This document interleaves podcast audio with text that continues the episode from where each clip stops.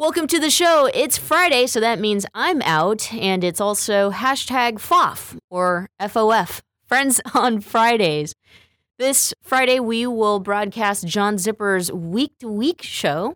The program today is brought to you by Pacific Fertility Center. When life needs a little encouragement, Pacific Fertility Center will be right by your side. Visit pacificfertilitycenter.com. And now here's Week to Week with John Zipperer. I'm John Zipperer, the host of the Commonwealth Club's Week to Week Politics program.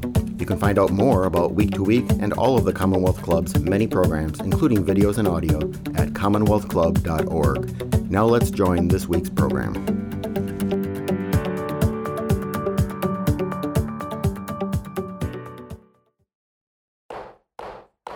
Good evening and welcome to today's meeting of the Commonwealth Club of California, the place where you're in the know. We're online at commonwealthclub.org and on Facebook, Twitter, and check out our YouTube channel. I'm Melissa Kane, your moderator for today's program. Uh, Will Durst has been hailed by the New York Times as quite possibly the best political satirist in the country today. While Not a recent quote. Sweeping both sides of the aisle with a mix of incredulity and common sense, Will Durst transcends party lines, having performed at events honoring former presidents Bill Clinton and George H.W. Bush. He is as current as today's headlines outraged and outrageous. Durst is a five time Emmy nominee. He has been fired by PBS three times.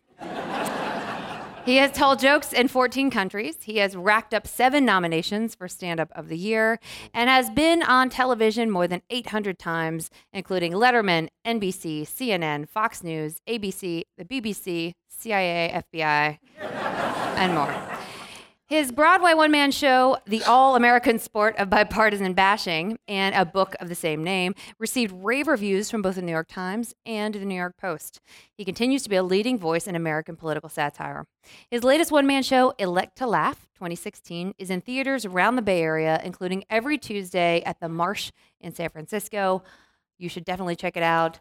Everyone, please welcome to the Commonwealth Club, Will Durst. Thank you. Thank you so much for being here, and thank you, Miss Melissa. Uh, I uh, this I'm lucky. every four years, every political comic says, "Oh, you know, uh, every election cycle is good, but especially this time." But especially this time. and uh, I have a career every four years for a month. and this is that month. Uh, so I got now between now and November 8th uh, and I've written all this material, and uh, I, on November 9th, it's going to evaporate. People will be so sick and tired of politics. It'll be la, la, la, la, la. so I'll have to pivot, uh, you know, one of the buzzwords right now. Uh, and I have no idea what I'm going to do. But uh, right now, I'm just running as fast as I can to keep up because Every day there's something with this guy. He is, uh, yeah. So he's he's. Um, it's it's good and it's bad. Everybody says, "Oh, he must be a gift from comedy heaven."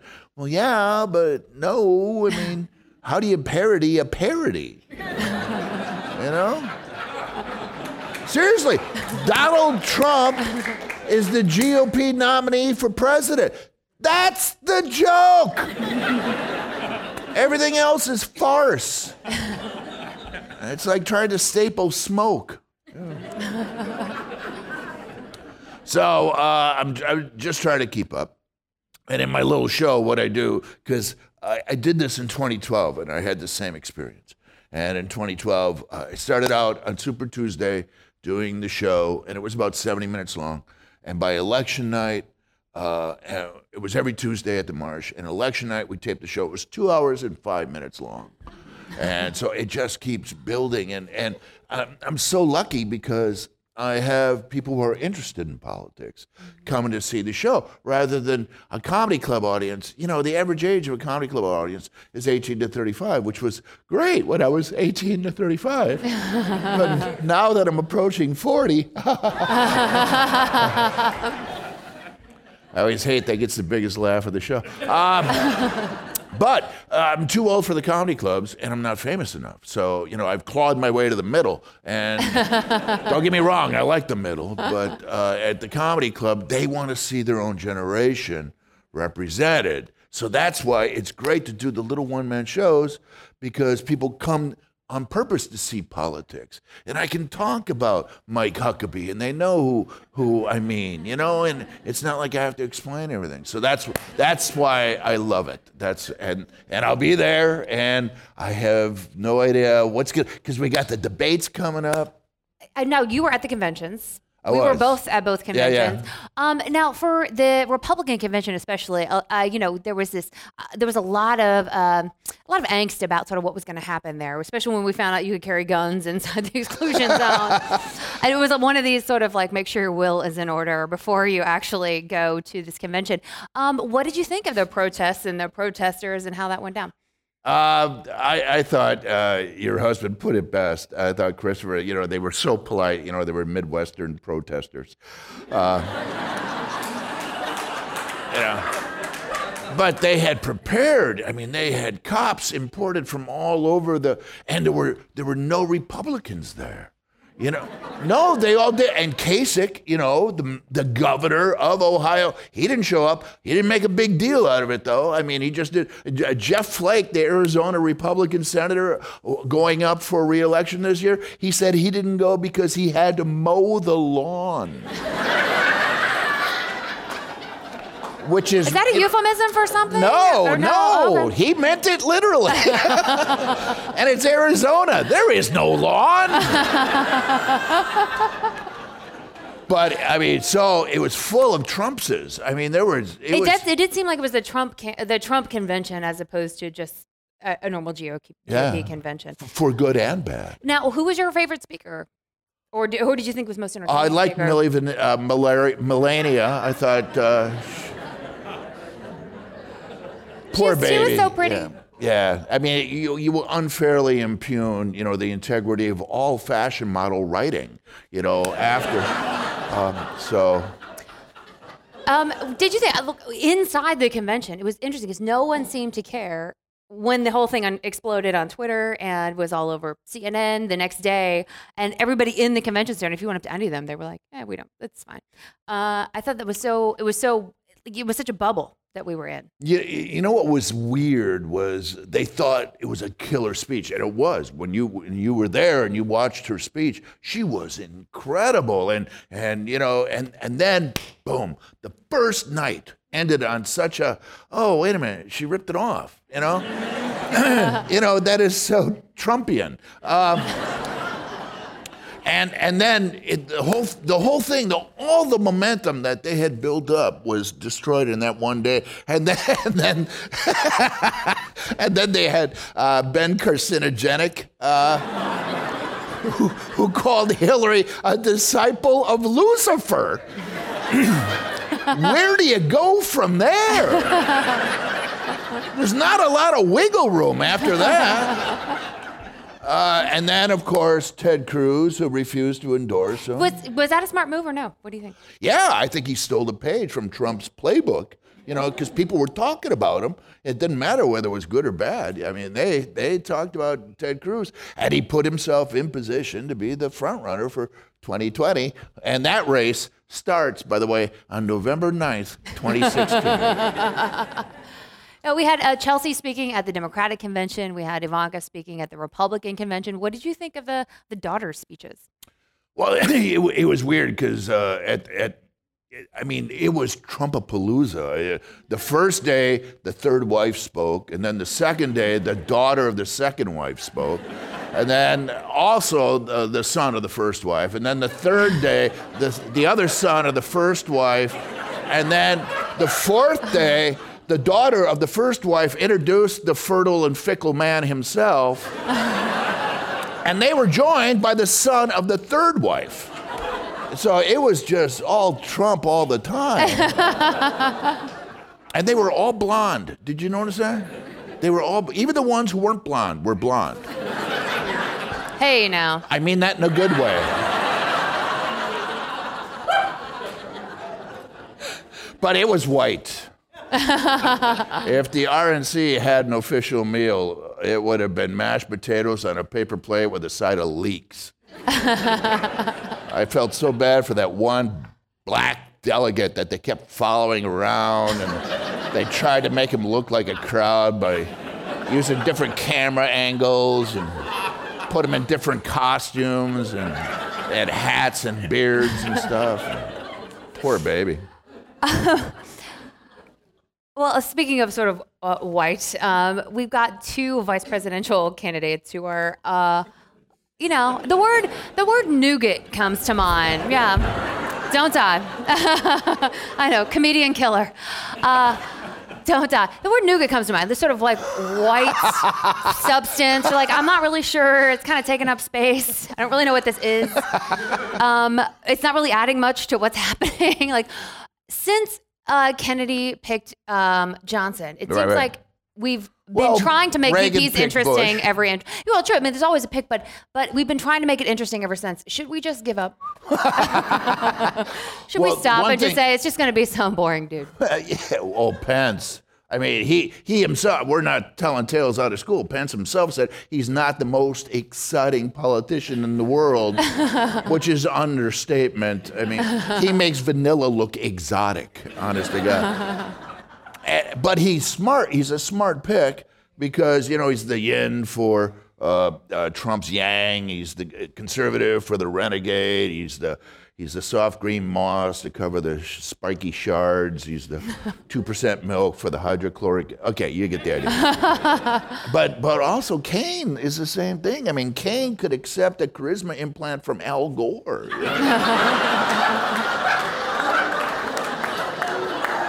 So, so what about?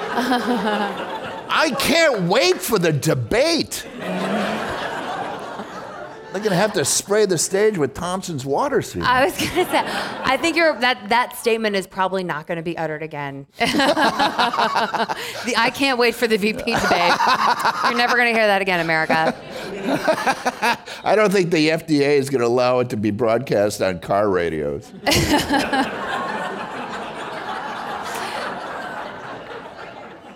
Now you uh, you you wrote that um, Hillary Clinton is a former first lady, former U.S. senator, former Secretary of State, former female, former human. Um, does one need to be human to run for president? and what part of yourself do you have to kill? Well, I mean, look at what she's gone through. I mean, she was first lady. They said this is what they said about her when she was first lady. She's a liar. She's a thief. She's a lesbian. She murdered Vince Foster with her bare hands, and then ate him. That's that's when she was first lady. Can you imagine saying anything like that about Laura Bush or, or Nancy Ray? Well, maybe Nancy Ray, but.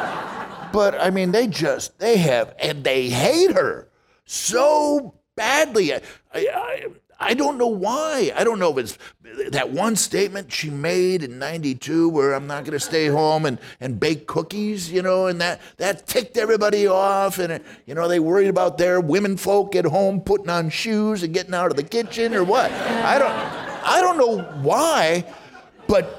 It's biochemical with Republicans. It really is. Well, at the convention, right, there were a couple of moments where you know the the whole stadium. Oh, yeah, lock her up. Yeah, lock her up or guilty during the Chris Christie speech. I mean, Yeah, what, did- what did you what did you make of uh, Yeah. you know thousands of people chanting that? Well, it, it's. I mean, all you got to do is mention her name, and they, the Republican Party, uh, each individual, they start twitching like a hamster duct tape to a rototiller. Honest to God, It- it's, they make cartoon noises. They do. Uh, Hillary Clinton. I, I'm looking forward to this this whole race just to see the smoke shooting out of Bill O'Reilly's ear every night. You know, the, the little trickle blood coming out of his eye or his whatever.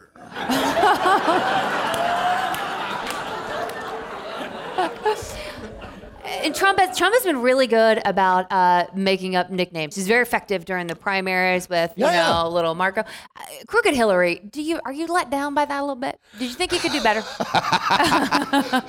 No, actually, I, I think it's pretty apt. Uh, Uh, yeah, but I just felt like, um, you know, his other, you know, l- you know, sort of tired Jeb um, was Yeah, so low energy Jeb. Low energy Jeb was Yeah. sort of sort sort of spot on and um, and original. And I just thought, crooked Hillary, come on now. I wonder why no one's come back on him. You know, Dopey Donald. You know? I was I was with Willie Brown. We did a pardon. Donald Trump. Yeah. Well, uh, Willie Brown said that he should be crazy Trump because he loves to brand everything, and so you got the Trump there. Um, I I don't know why nobody's been able to come back. If only there was a comedian. We'll be back with more here on Friends on Fridays with John Zipperer of Commonwealth Club right after this. You're listening to the Progressive Voices channel on TuneIn. Please help us grow. Tell your friends to tune in to Progressive Voices. Find out more at progressivevoices.com. Babe, I think we're ready. We're really doing this. Yeah, I'm ready for our family. So where do we start? Starting a family is a team effort, and when life needs a little encouragement, Pacific Fertility Center will be right by your side. As a unified team of the best fertility specialists, guided by the highest ethical standards, Pacific Fertility Center provides patients with compassionate fertility care. Visit pacificfertilitycenter.com. Weatherford BMW is where I spend a lot of my time. I love what I do and I love the people I work with. But work's not the only thing I love. I love the everyday simple things in life, like mornings at my favorite coffee shop, taking walks with my dogs around Point Isabel, and spoiling my partner for a scenic but thrilling ride. That's the beauty of living the Bay Area dream. We're just being ourselves, living our authentic life. Live your authentic life, a special message by Weatherford BMW. When asked, 90% of seniors say they want to remain in their own homes as they age. Hello, I'm Charles Symes, owner of Allegra Home Care. Our caregivers have been serving seniors and the aging community for over 20 years. Allegra Home Care is the only Bay Area home care agency that is LGTB certified. Helping LGTB seniors stay at home is our passion. Please visit us at www.allegracare.com. Allegra Home Care, serving your community. I'm going with Dopey Donald. I really am. Dopey Donald says he wants a purple heart, which means he either wants to be wounded or killed. I don't think he's alone. Dopey. Are you calling on those Second Amendment people any? I know, yeah. There's got to be a Second Amendment remedy to Donald Trump. What- I'm being sarcastic. I'm a comic. Yeah, what do you make of this? Of this, you know, say making a statement, walking it back, making a statement, walk. Oh, I didn't mean, you know, I wasn't making fun of that reporter. I wasn't imitating that reporter. I wasn't. That one's that one's there's there's physical evidence. I mean, mocking a disabled guy, and I don't think we've ever had an oath for a president. We've had liars, we've had thieves, we've had cheats, but never an oath. That's where we draw the line. Yeah, The line is at oath, by the Damn way. straight. Not liar or cheat. No, they're all. the only time I trust a politician is when he calls the other guy a liar. That's the only time he's telling the truth. Uh, I have a question here from the audience. It says, These days, why would anyone admit to being a Republican? Perhaps admitted by a Republican. People, we're in the 415 area code. The- this is not the real world, all right? San Francisco is a 49 square mile circus in search of a tent. Mel- Melissa. Melissa and I were speaking of this earlier about she's from Georgia and I'm from Wisconsin. And I go back home and I'm a commie pinko yellow rat bastard. But in San Francisco, I'm a Nazi. You know? What are you, what are you what happens when you go back to Marietta? Uh, I don't.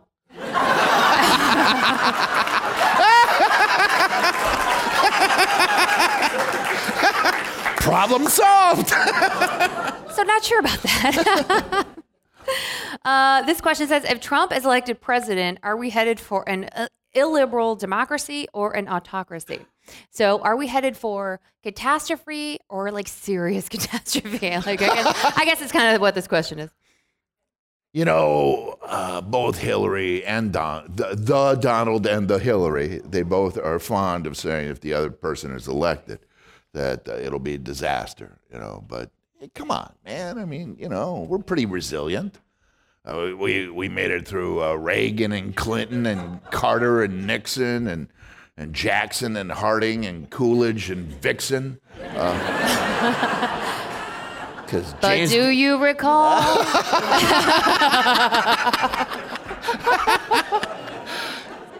So I, I think I think we'll be okay. I think uh, although the the joke at uh, at Cleveland the convention because I was uh, with Free Speech TV and uh, Free Speech TV is uh, a little to the left of Fidel. So, uh, but they're great people. I mean, Amy Goodman is their moderate. Okay, yeah. So I love that this audience is like, yeah, we know. I know, I know. this audience got that joke, which nobody else would ever get that joke.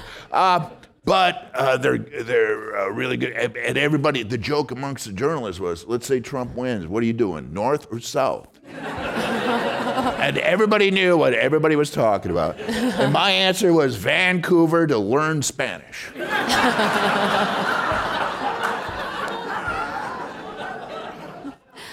Yeah, I think Willie Brown once said, you know, if he wins, there's going to be a wall, and Canada's going to build it to, to keep us out.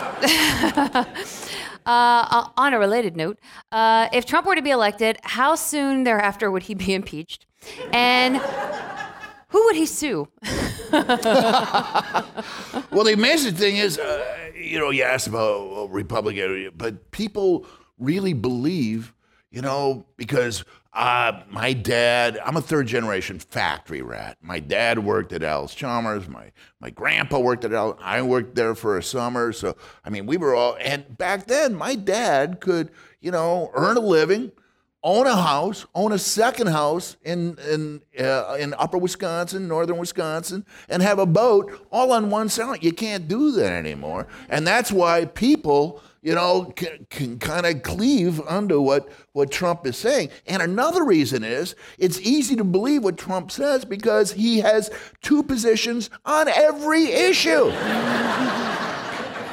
So, you, well, I, I believe it. Well, yeah, he's pro abortion, he's anti abortion, he's going to show his tax records, he's not going to show his tax records, he's a close personal friend of Putin, he doesn't know who the guy is. so, yeah, I mean, it's easy to see why people believe him. Yeah, So today we learned that Manafort is going to be sharing the leadership of the Trump campaign um, with some folks. Um, Breitbart. One from Breitbart, uh, another female pollster just from the Republican Party. Um, this is a question. I will read it to you. Since Manafort is out and an even eviler guy is coming in, That's an apt description. what, what do you know about him? Sort of, what do you think is going to happen with the campaign?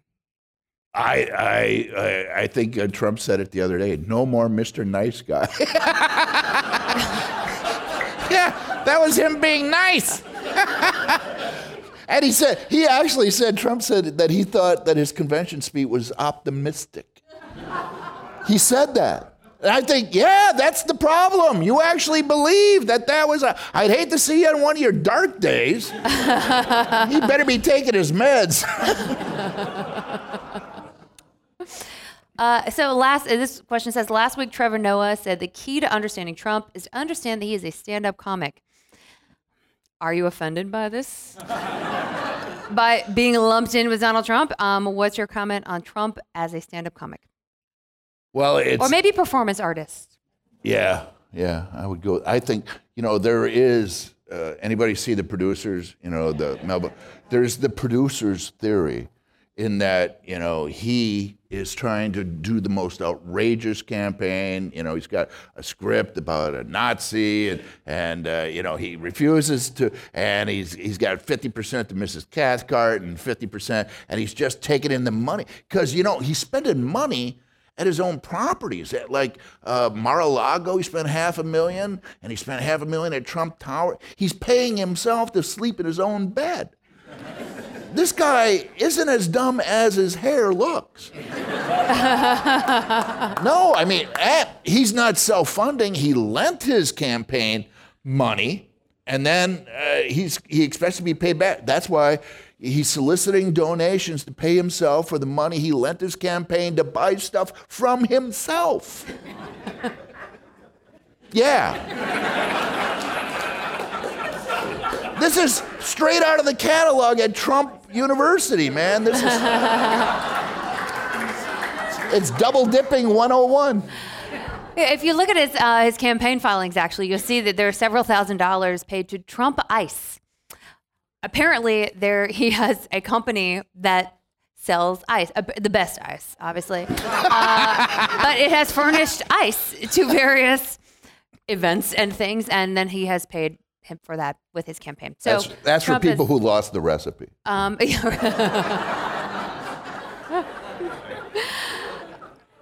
so this question says, um, note, I think both candidates are awful, but um, you both seem to be pro Hillary. Please name two things she's accomplished um, without horrific side effects. Seriously, dude. Um, well, I agree. Both candidates will make you sick. One will give you intestinal cramps, and the other Ebola. so you pick.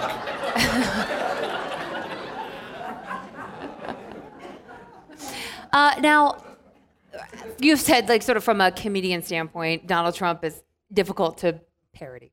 Uh, who would be your dream candidate? Like, which of the other candidates you wish had won that you could make more fun of? I'll tell you the hardest. Uh, Romney was tough. Romney was tough because uh, you know there was just the the rich guy and the Mormon family, and you don't want to pick on a guy's religion. Jimmy Carter was really hard because you felt bad making fun of him. You know, it was like kicking a puppy. It was Still is. yeah. Kind of still Reagan is. was great. Uh, George W. was the best because he was such an arrogant little. Uh, so you didn't feel bad, you know. You you felt like you were doing a public service. and and I I he was ripping Reed. I had I always carry these three by five, and at the end of Bush's second reign of error, I had both sides full of verbatim quotes, and I would just one was uh, I think we could all agree the past is over. you know.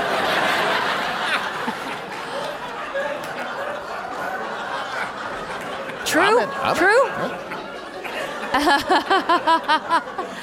well, you said your job ends on November eighth. What? Uh, what if Trump is elected? Then uh, Well, you will you remember be how, will you be thrilled? remember the year 2000, you know, where it went on and on Oh, and that's true. gore. Yeah, That's yeah. true. So I, yeah, maybe January 21st. no, but it's not. Uh, yeah, it, it.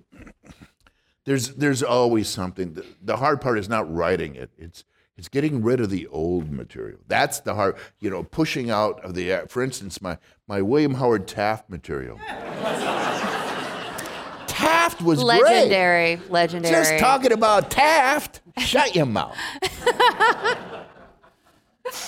Uh, this person writes, I miss the time when Republicans and Democrats had an underpinning of civility and respect. Uh, do you? No. no, I'm a comedian. Uh, it's easier. It's it's harder to take out Democrats uh, because they see the shades of gray, whereas Republicans, it's all black and white. You know, and so it's easier to mock and scoff and taunt.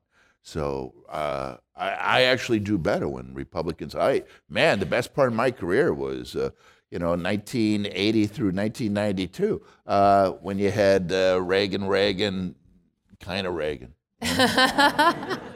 Uh, are you voting for Trump for that reason? No, I couldn't do that. Oh, okay. No, and it doesn't matter in California. That's true. Are you kidding? That's why it was so exciting to have the primary actually last. Thank you, Bernie. You know, because we got to see ads. We never get to see ads in California. you know. Maybe once in a while they'll throw an ad into a national program, you know, like the Emmys or something. But we got to see local ads with Bernie. Bernie came to Cloverdale for Christ's sake. yeah, it was very exciting. You know. Uh, what did you? Th- so California Bernie supporters were some of the most vocal folks at the Democratic convention. Um, what did you make of all that? That was funny, wasn't it? It was. It was one of these like these are my people. I was literally standing sort of and like trying to do a newscast, and they were right here, and every mention of Hillary. Boo. Yeah. Yeah. Crazy, crazy boos. Um, uh, and that was on the first day. Uh, at the end of the convention, I have to tell you, there's this. I went back through to, to pull, pick up some like souvenirs and stuff. So I grabbed some Hillary signs and stuff for people. And one of the signs that I picked up was from the Bernie supporters, and somebody had written, just handwritten on a big uh, piece of whiteboard, um, "Are there any signs that I am missing?" And that was in the Bernie section. And I was signs? like. This is so many levels. I don't know what to do. We'll be back with more here on Friends on Fridays with John Zipperer of Commonwealth Club right after this.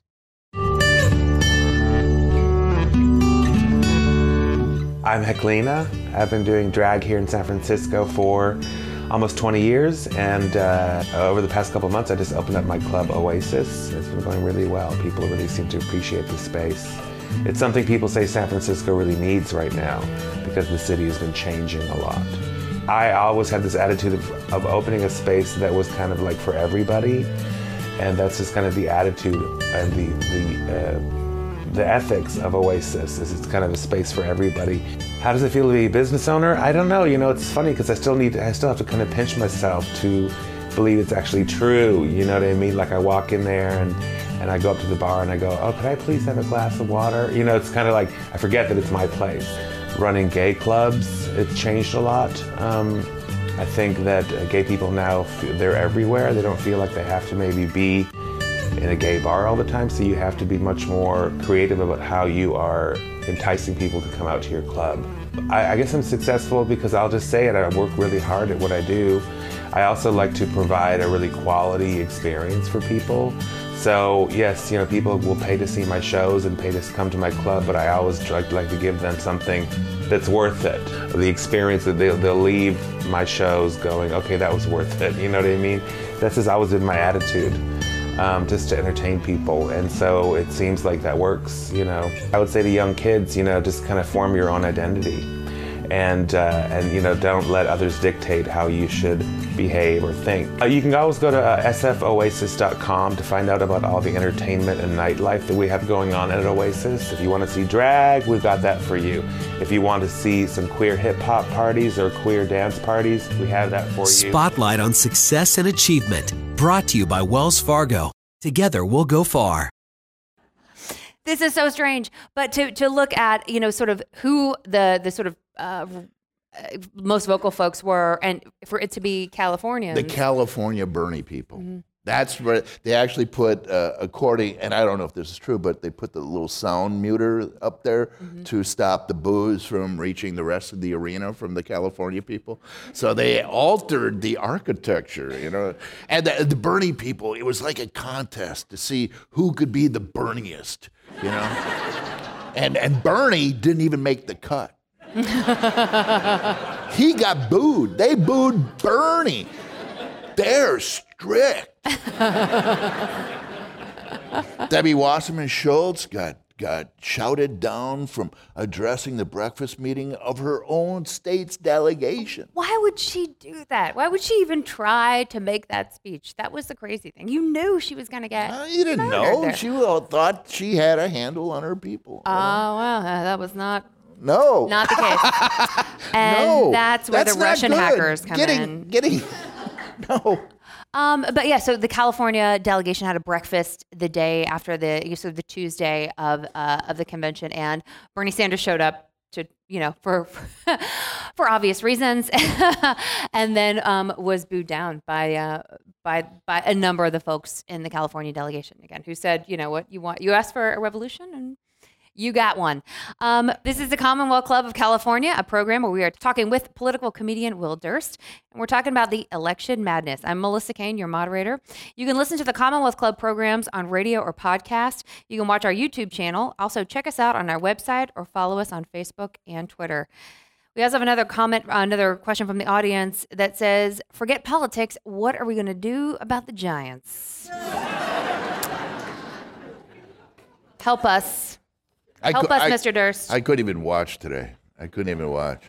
Bases loaded, nobody out, to, uh, bottom of the ninth, and he hits into a double play. I just, I, I, I couldn't even watch. I did, but I couldn't. yeah, it was. Yeah, it, it's all about September, though. It's all about September. You watch, though. They, this team at any time could just boom win ten in a row, just very easily. Yeah, it's it's getting the mojo back. That's all. Sorry, I'm telling you more than you need to know. Interesting. You sound like someone else. You sound like maybe uh, Paul Manafort. Wait till September. We're we're gonna be fine. It could totally turn around. Well, that's the problem. You know, I mean, because they had to have the conventions before the Olympics. A lot of times they have them after, but this time for some reason they decided beforehand. But then you have the Olympics in August, and then you start sending the kids off to school, and then it's uh, Labor Day, and then baseball playoffs and football starts. But you watch right around Halloween, people are going to start paying attention.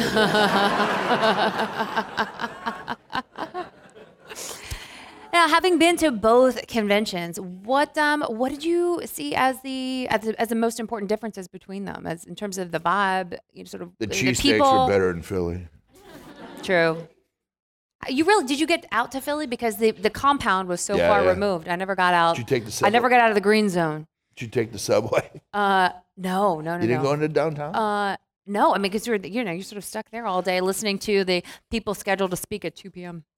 The state senator from Illinois, who you know, or whatever, th- those folks. Yeah. Um, so you're sort of stuck there listening to stuff. So no, we, we were stuck in there, and they were. Uh, it was all like hamburgers and bratwurst, and you know, again, vegetarian. Uh, but when I got to the Democratic convention, you walk in, and like at the very first, the, the main gate. You remember this main gate? You walk in, and there's this big sign, this big vertical sign that says gluten free zone. in case you didn't know which convention you were at, I was like, oh yeah, it's a Democratic one. I'm gonna be fine. Yeah. So Yeah, and you know those things that they uh, kids put in their ears, the little thing, and it gets bigger and bigger, and they get bigger and bigger. You didn't see a lot of those at the Republican convention. there were more at the Democrat. A lot more stiletto heels, bigger hair at the Republican convention, uh, more gray ponytails at the Democratic convention. It was you felt like it was my people, you know. And uh, it was interesting at the Republican convention, the California delegation was actually sort of front row. Now, that's not usually something you see because it's California. You ain't getting those electoral votes. But um, but because a state like Texas went for Ted Cruz, they and, and California went so overwhelmingly for Trump, they ended up with awesome seats right up front. It was I was talking to some of the delegates and they were saying, you know, usually we're met with kind of um, pity. Uh, or irrelevance, you know, were kind of uh, not treated that great at these conventions. But this time, they were uh, they were really the belles of the ball. And at the end, when they when they cast their votes, it was a big cheer, right? You wouldn't you wouldn't think that uh, you know the the national parties would be that petty to reward a state or you know to punish a state, but they are, you know, according to the candidate. Yeah. Uh, and if you looked at the seating chart, you could see who was the Trump supporters were right up front, and anyone who, any state that did not vote for Trump was banished sort of to the back. And that was kind of important because some of these motions you were people were trying to make to to open up the voting and things like that, you had to or were, were verbal, and so they're just like literally like screaming from the back of the room. Meanwhile, like New York and California are chanting USA to kind of drown the whole thing out. So the geography of the setup is actually important. But uh, Clinton did it too. The Democratic convention. Same thing. That's a re- there's a reason why California and its loud Bernie delegates were in like the back of the room, like uh, and Maine and some of the some of the other states that voted for Bernie were way Washington, way way back in the back. yeah. They were Yeah, way in the nosebleed seats. Um, okay, I digress. So, what is your favorite moniker for Trump supporters? Trumpeters? Trumpians? Trumpazoids. the Z always works. yeah. Alrighty. It's funny because you know it was he's he's hooked into the Tea Party thing, and and the Tea Party was uh, uh, you know so and I think it was racially motivated in 2010 you know against and not racist but racial. You know we we're taking our country back from the black guy. You know that was uh, and and the same thing. We're gonna make America great again after the black guy. You know and I and I America is pretty good. I don't understand why they've created this giant crisis. You know, uh, America's a disaster. Well, no, it's not. No, what are you talking about? You know, so that's that's yeah. Uh, so we've got a, a note here to ask you to weigh in on Gary Johnson, the Libertarian candidate, who's polling relatively well, um, eight, Yeah, eight to ten percent. Yeah, uh, it was at 11, and he only needs four more percentage points to get to 15 to qualify for the debates. Uh, but a lot of people think that the, the ticket should be switched. It should be William Weld on top and Gary Johnson. Gary Johnson, you know, he's he's kind of a firebrand. He's kind of a wildcatter. He's he he. What's what's he doing now? He sells pot for a living He sells medical marijuana, and he actually he actually made a vow that if elected president, he will stop smoking pot. so we got that going for us. then there's Dr. Jill Stein, and then there's Evan McMullin, the CIA guy who's running just to mess with Trump in Utah. wow, this is such a weird election. yeah, it's going to be fun. Uh, well, yeah, and remember, if he was, if he's able to win electoral college votes and force a tie, it goes to the House of Representatives. he does. He, it's not going to be a tie. Um, Well, he's just McMullin's going to take some votes out of Colorado and some out of Utah. He'll make it a little more difficult for Trump to win. he's suing now to get on the ballot in California. Really? He missed the deadline, and then he's suing. Kind of like when you do badly on a test, and then your parent calls the teacher. it's like that was really unfair. She worked so hard. but he's he's in the process of suing to be on our ballot as well. Who's, Uh, who's calling on his behalf? What dad? Is it the Mormon Church is calling? Uh, in California, yeah, I don't think that's going to happen. Uh, no, in California, it's just the robust uh, libertarian Oh. legal- legal fund. I mean, they've sued to be on ballot in a number of states. And everybody knows what a libertarian is. It's a Democrat with a gun or a Republican that smokes pot. Hence, Gary Johnson.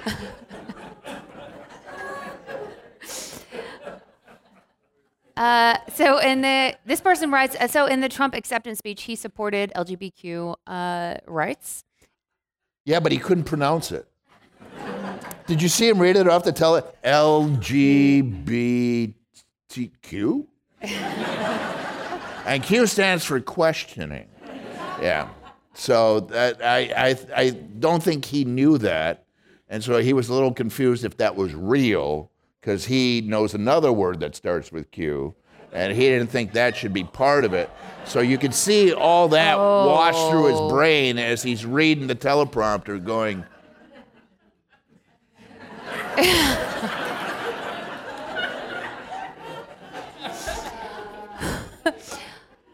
Were you just being sarcastic, or or just putting it out there? yeah, his whole campaign is a joke. I, I can understand. Um, do so. Uh, uh, one congressman from California, a congresswoman from California, Karen Bass, has um, filed a petition, an online petition, uh, demanding that Donald Trump be mentally examined, basically, by a professional. And it's gotten, as you might imagine, a number of signatures, both in America and from abroad. Uh, what uh, What are your thoughts? What do you What do you think someone might find if they did an actual like serious evaluation? And do you think his supporters would care? Yeah, he's kind of got you know a hard floor of people. I mean, sixty-three percent of of the Trump supporters still think that Obama is Muslim, and that doesn't include a healthy percentage that think he's Muslin, which is a loosely woven cotton fabric. Prove he's not. Prove he's not. So yeah, his his people are just with him. You know, they don't they don't care. They don't they don't. Yeah. And I don't know if he can get above that, especially with the you know these new guys who are gonna. Uh, yeah, we're not gonna make him as likable. You know, and just gonna make him fierce. He's gonna be battle tested. Yeah, it's gonna be ugly. Uh, So yeah, we're looking at sort of the the third revolution inside his campaign. It looks like the third reset uh, here. Uh, how hopeful are you that, Uh, that, that- that's going to work? Oh, he's he's toast. But the problem with Trump, and I heard uh, this is not original. I heard uh, somebody on one of the uh, the shows. I don't know if it was Chris Matthews or whatever, but uh, a lady journalist uh, uh, called Trump a monkey with a gun. Sure, you're in a fight with a monkey, and you're a human, so you should win. But he's got a gun, and he's a monkey. So you don't know what he's going to do with the gun. and I think that's what Trump is. Uh, he's a monkey with a gun. We'll be back with more here on Friends on Fridays with John Zipperer of Commonwealth Club right after this. You're listening to the Progressive Voices channel on TuneIn. Please help us grow. Tell your friends to tune in to Progressive Voices. Find out more at progressivevoices.com. Babe, I think we're ready. We're really doing this. Yeah, I'm ready for our family. So where do we start? Starting a family is a team effort, and when life needs a little encouragement, Pacific Fertility Center will be right by your side. As a unified team of the best fertility specialists, guided by the highest ethical standards, Pacific Fertility Center provides patients with compassionate fertility care. Visit pacificfertilitycenter.com. Weatherford BMW is where I spend a lot of my time. I love what I do and I love the people I work with. But work's not the only thing I love. I love the everyday simple things in life, like mornings at my favorite coffee shop, taking walks with my dogs around Point Isabel, and spoiling my partner for a scenic but thrilling ride. That's the beauty of living the Bay Area dream. We're just being ourselves, living our authentic life. Live your authentic life. A special message by Weatherford BMW. When asked, 90% of seniors say they want to remain in their own homes as they age. Hello, I'm Charles Symes, owner of Allegra Home Care. Our caregivers have been serving seniors and the aging community for over 20 years. Allegra Home Care is the only Bay Area home care agency that is LGTB certified. Helping LGTB seniors stay at home is our passion. Please visit us at E com. Allegra Home Care, serving your community. Uh, now, is Hillary Clinton just incredibly lucky to be running against a monkey with a gun? Could she beat a non monkey with a gun?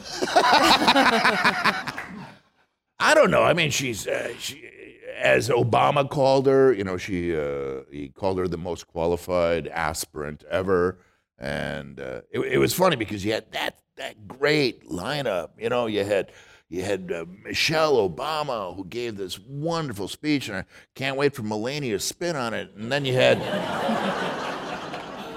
and then you had Bill, and remember what he did in 2012 for Barack, and he just he just kind of turned everything around for Barack, and Barack actually called him the the Secretary of Splaining Stuff. Uh, remember that was the arithmetic speech, and so Michelle did for Hillary what Barack did for uh, what Bill did for Barack, and the, and then Barack, uh, you know, what, what great speech, and then poor Hillary had to follow all these people, you know, which is like I don't know, it's like following the Rolling Stones, you know, uh, with and they turned off your mic, uh, so yeah. And then, oh, it was, uh, and then Joe Biden, who, you know, used the word malarkey, and that is always endearing. Um, but I thought she gave a great speech, although the white suit was a little much. You know, yeah, it looked like she was a bride walking out to marry America, you know.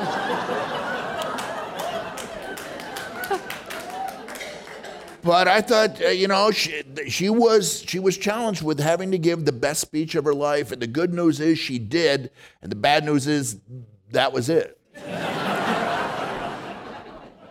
Uh, there was so much work at the convention to sort of humanize her. There were lots of videos and and speeches. I mean, Bill Clinton's whole speech was, you know, I met a girl in 1971, uh, and so. and then I met Hillary.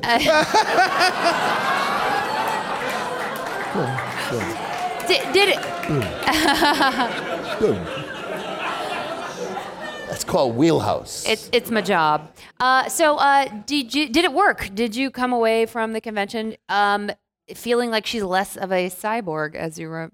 I, well, you know, she making Hillary cuddly is a tough job.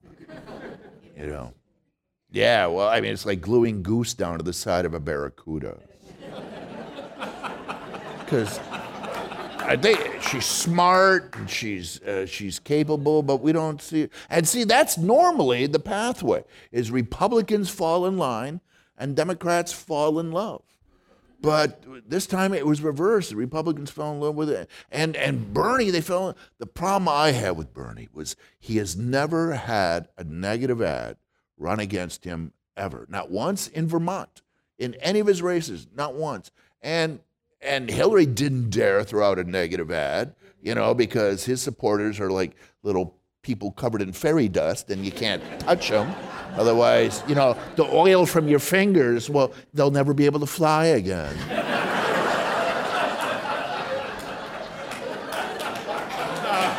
so, so, and, but remember what they did to John Kerry. John Kerry, and you may not remember, he's a secretary somewhere. I don't know what he's doing. Uh, but Kerry, legitimate Vietnam veteran war hero, Bronze Star, Silver Star, three Purple Hearts, and and they were able to make him out because they found some guys who didn't like the fact that he turned against the war, and they got him on. And they and George W. Bush, who 60 Minutes had a report, and the providence was was questioned, but never the report itself that he might have left his post in the Alabama National Guard without authorization. So you have a borderline deserter accusing a war hero being a traitor, and America bought it. and now you're dealing with Bernie. Bernie, who, who honeymooned in the Soviet Union? Well, it wasn't a honeymoon. Well, what was it? It was the first trip we took after we were married. That's what a honeymoon is. so I, th- I think he might have been vulnerable. That's all. well, that well that goes to the issue of it. the the the whole thing that people were chanting and sort of crying about at the convention was that they believed that only Bernie could beat Donald Trump because there were these polls showing that he did. But to, you know, a Hillary supporter would just say, "Well, you never had a negative ad run against you. Ever. That's why you look good next to Trump." Um, do you think that Sanders could have beat Donald Trump? No, no, for that very reason that I that I say. Although. Uh, and the kids always say they're going to come out and vote, and then they never do. Did you ever notice that? Yeah. Oh, we're gonna vote. Oh, we're gonna vote. Here. Rock the vote. Uh, you know. Yes. Mock the vote. Ah, yeah. Hawk the vote. Yeah. But uh, no. So that, it would have been tough. Although Obama was able to get this new kind of constituency, and I think he hates Trump. He hates him. The fact, and Obama, so smart, and that's the problem, is that he is so smart and he knows he's so smart and he assumes he's the smartest guy in any room and a lot of times he is you know and then he's to be followed by a monkey with a gun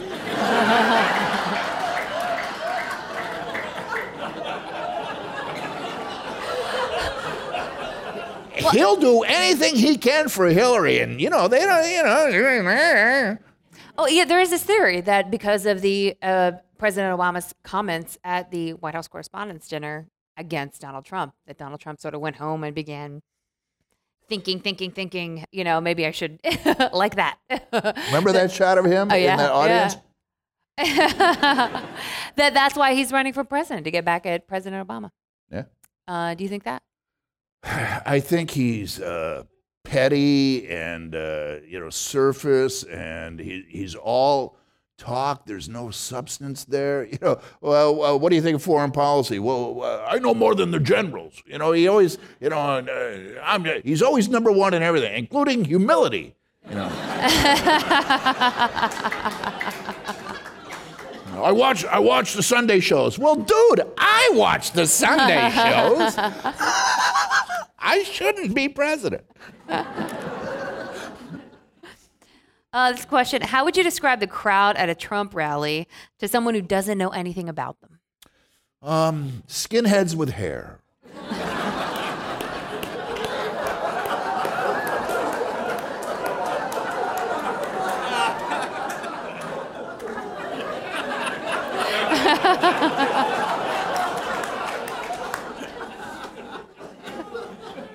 You are the best. Just right on a tee. You are, we're playing t-ball here. Uh, now, this one I'm not familiar with. So it says um, that the creator of Dilbert, Scott Adams, has done um, has been supporting Donald Trump. Apparently, uh, Really? apparently, Really? uh, and the question is, has Scott Adams lost? Sarcastically or? no, it seems like legit. Huh. Um, Well, yeah. w- would he be the only comic supporting Trump? No, there uh, there are a couple of uh, Scott Baio, Scott is not from the funny. audience. yeah, kind of sad. That was the number Thank you. one celebrity he could get. Uh, Scott Baio, Chachi loves Donnie. Um, but uh, I think there's a, there's a couple of other there's some conservative comedians. Uh, uh, Dennis Miller is a conservative comedian, and he's still funny, you know, and he finds he finds the hypocrisy, and so I I think that's yeah, you know, I mean, there's most of us are uh, liberal. Mo- there's Even like PJ O'Rourke has come out and said he's going to vote for Hillary Clinton. well, that's because he's educated.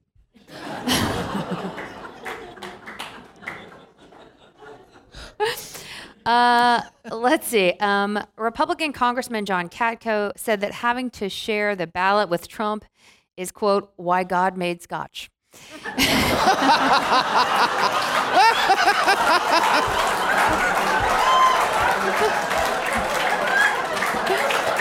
what are your thoughts?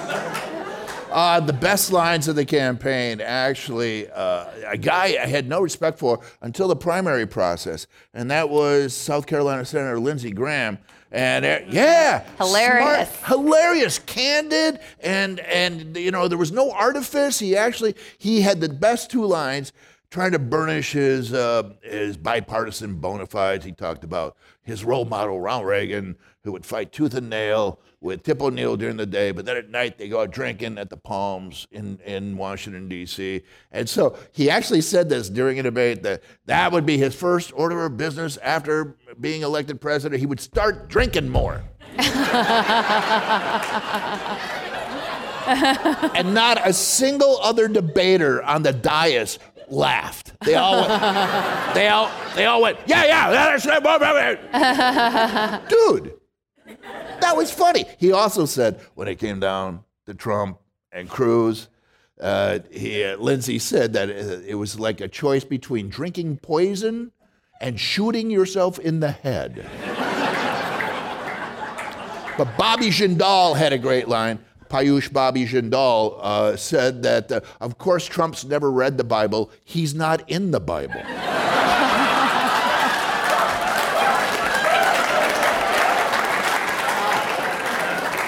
Those, those are the three best lines. Yeah. Actually, today there was a Republican pundit on CNN who called the Trump campaign a turd tornado. So there you go. Well, I, I was going to ask if we could say turd on the radio. I guess that. Apparently, we, curtain you can say it on torn. CNN, right?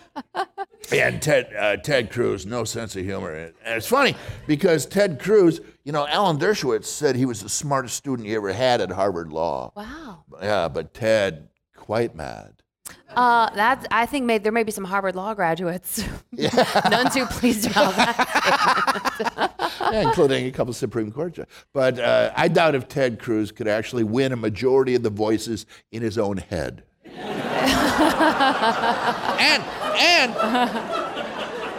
you know, Boehner, John Boehner said that, that Cruz was Lucifer in the flesh. And then Peter King, congressman from New York, said that was an unfair comparison to Lucifer. and those are the Republicans.